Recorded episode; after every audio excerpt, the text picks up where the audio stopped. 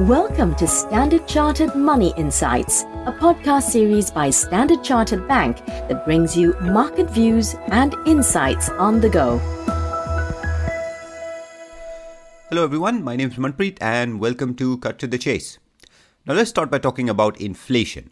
As many of you may have already read, US inflation for June did not peak and instead rose much further from last month's release to 9.1% year on year, thereby marking yet another 40 year high. Now, there are several details of the inflation report that we'd argue are worth your attention. First, energy prices continued to be one of the more significant contributors to the inflation report, as did food prices. However, there were signs that inflation was increasingly broad based, with gains in services inflation and shelter costs starting to rise more rapidly. There were also no silver linings in the details. Uh, month on month inflation accelerated in June, not only at a headline level, but also at the core level that strips out the supply led impact of food and energy inflation. Finally, the inflation number itself was not only higher than consensus expectations, but it was higher than all the range of forecasts around that consensus. now, for investors, the market reaction was arguably even more interesting. Uh, much of the market reaction was focused on bond markets. So the shorter term bond yield, like the two year yield, did move sharply higher. Uh, driven in turn by a jump in Fed policy rate expectations, with markets now moving to price in a significant probability of a 100 basis point rate hike at the next policy meeting rate later this month. now, longer term 10 year bond yields, though, fell as rising rate expectations were more than offset by worries that tighter policy makes an economic recession more likely. The combination use of these moves meant that the 10 to yield curve, which is one key indicator in a recession checklist, moved even deeper into negative territory uh, and thereby flashing its own uh, recession warning. Now, the 10 year 3 month yield curve, which is often viewed as a somewhat more timely indicator of recession, uh, still remains positive, uh, but is only 50 basis points away uh, from turning negative itself. Um, which arguably in today's environment uh, could be just one Fed policy meeting away.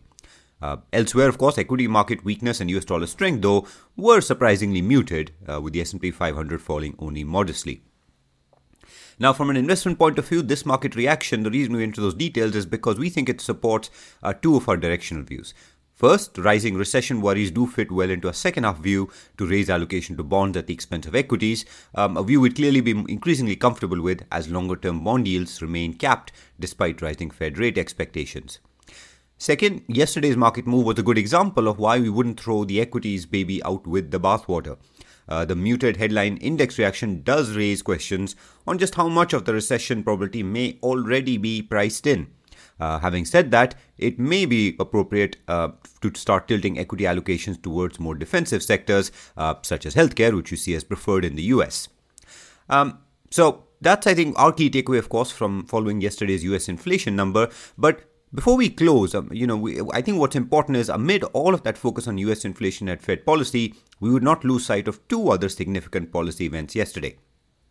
We had central banks in both New Zealand and Canada raise policy rates, with the Bank of Canada in particular surprising markets with a 100 basis point rate hike. Now, these policy actions uh, are consistent with our own view that favor commodity currencies because they are supported uh, by their own rate hikes as well. While a surging dollar has admittedly been a headwind against you know commodity currencies recording significant gains, uh, we remain comfortable using dips to add to commodity currencies, given they are supported, of course, not only by higher commodity prices, but as we noted, they are supported by significant rate hikes of their own. So, overall, opportunities in defensive equity sectors like healthcare in the US, uh, data, of course, being consistent with a longer term preference to add to bonds. Um, and, you know, of course, uh, we continue to look for opportunities in commodity currencies. Those are three areas we'll be focusing on for now. Uh, but we'll pause there. As always, if you enjoyed this podcast, please don't forget to rate and like it. Thanks for listening. Wish you a happy trading day ahead. Thank you for listening to Standard Chartered Money Insights, a podcast series by Standard Chartered Bank. For more details on the latest market insights, subscribe to Standard Chartered Money Insights.